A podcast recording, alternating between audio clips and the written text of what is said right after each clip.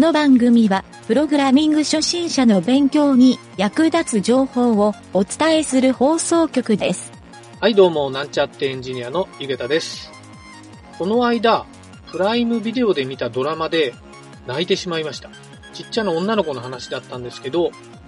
娘を持った父親ってもしかしたらおシーンを見たら号泣するかもしれませんね。それではなんちゃってラジオ始まるよ。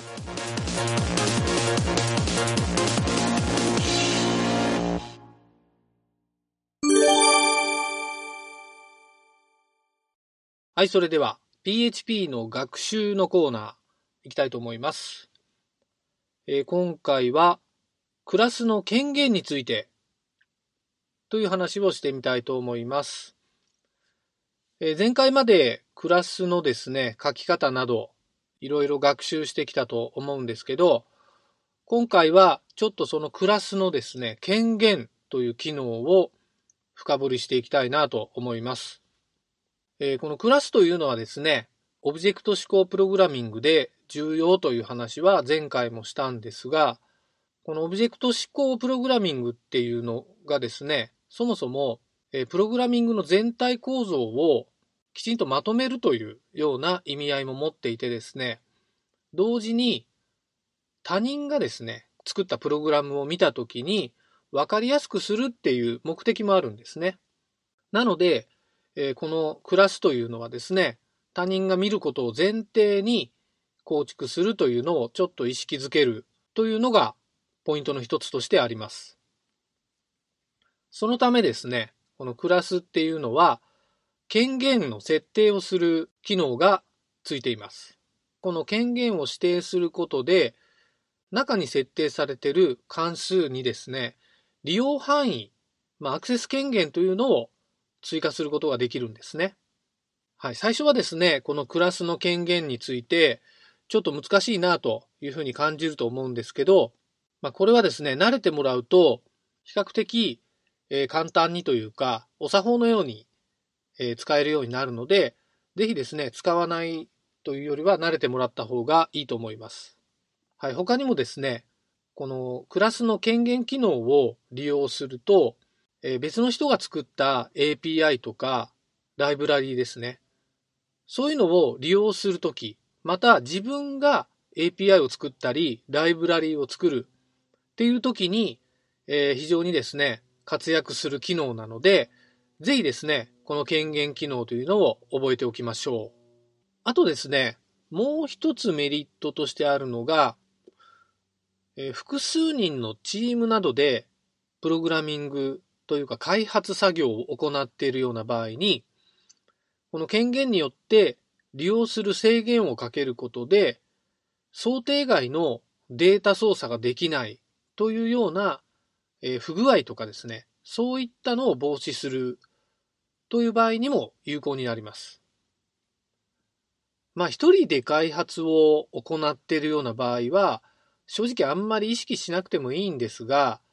GitHub とかそういった公開する場面でですね、えー、まあ オーエスエス の活動とかですね、はい、こういう場合は逆に言うと必ずこの権限を知っておかなければいけないので、えー、必ず学習しておくことをお勧めしたいと思います。はい、それではですね、実際にクラスの権限を説明したいんですが、権限は基本的にはよんしゅるいあります。ひとつめは ブイエーアール って書く VAR ですね。ただし、この VAR はですね、ピーエイチピー のバージョンごから使えなくなっているので、えー、すでにですね、なくなった機能ということで、えー、今回は紹介だけしておきます。はい、で、ふたつめ。はい、実質これが一つ目なんですが、えー、二つ目はですね、パブリック、ピーユービーエルアイシー、はい、これでパブリックですね。これはですね、どこからでもアクセスができる、えー、権限ということになります。まあ、フルアクセスっていうやつですね。はい、で次の権限は、PROTECTED、ピーアールオーティーイーシーティーイーディー、はい、これはですね、親子構造または、えー、子孫関係からのみアクセスができる。はい、関係性の間でアクセスができるっていう権限になります。はい。で、最後がプライベート。ピーアールアイブイエーティーイー。はい。このプライベートっていうのが一番アクセスを絞る、同じクラス内のみからしかアクセスできないという、まあ一番強い権限になります。はい。この権限の書き方っていうのを説明しておきますが、次のように書き込めます。前回紹介したクラスのサンプルプログラムを元に、そこに権限を追加してみますね。はい。まず、クラス、半角スペース、テストアンダーバークラス。はい。これは前回作った、えー、クラスなんですけど、ここの波括弧の中ですね。ここに、ファンクションを書いたと思うんですけど、そのファンクションの手前ですね。ここにそれぞれの権限を書くようにします。はい。パブリック、半角スペース、ファンクション、半角スペース、関数名。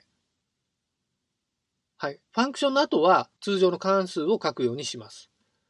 これが、プロテクテッドの場合は、プロテクテッド、半角スペース、ファンクション、ファンクション名というふうに書きます。プライベートの時も、えー、プライベート、半角スペース、ファンクションっていうふうに書きます。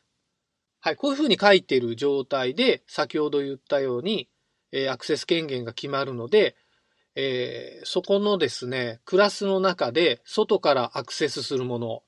親子構造とか子孫関係のみアクセスできるもの、またはですね、そのクラス内からしかアクセスできないもの。はい。このみっつに絞って、えー、中の関数を作り込んでいきます。はい。今回関数で説明したんですけど、これ、クラスの中に変数もセットできて、変数に対してもこの権限は有効で使えます。はい。そんな感じでですね、このクラスを、えー、カプセル化するっていうような形になるんですけど、えー、そういうふうにですね、便利に使えるようになると、えー、エーピーアイ などをもしかすると作れるようなスキルが身につく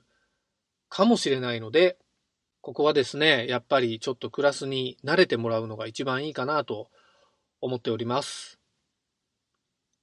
はい、そんな感じでですね、えー、今回で一応クラスのですね、説明は終わりになるんですが、まあ、他にもですね、クラスっていうのは機能が豊富にあって、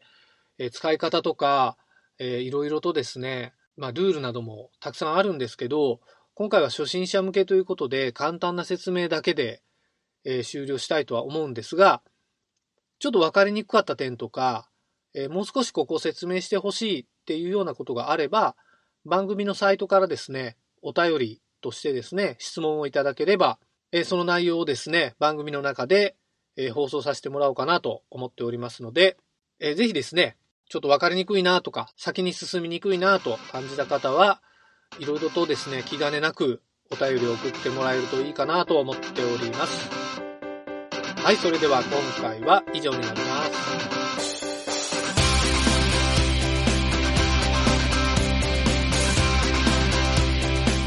番組ホームページは エイチティーティーピーコロンスラッシュスラッシュエムワイエヌティードットワークスラッシュラジオスラッシュ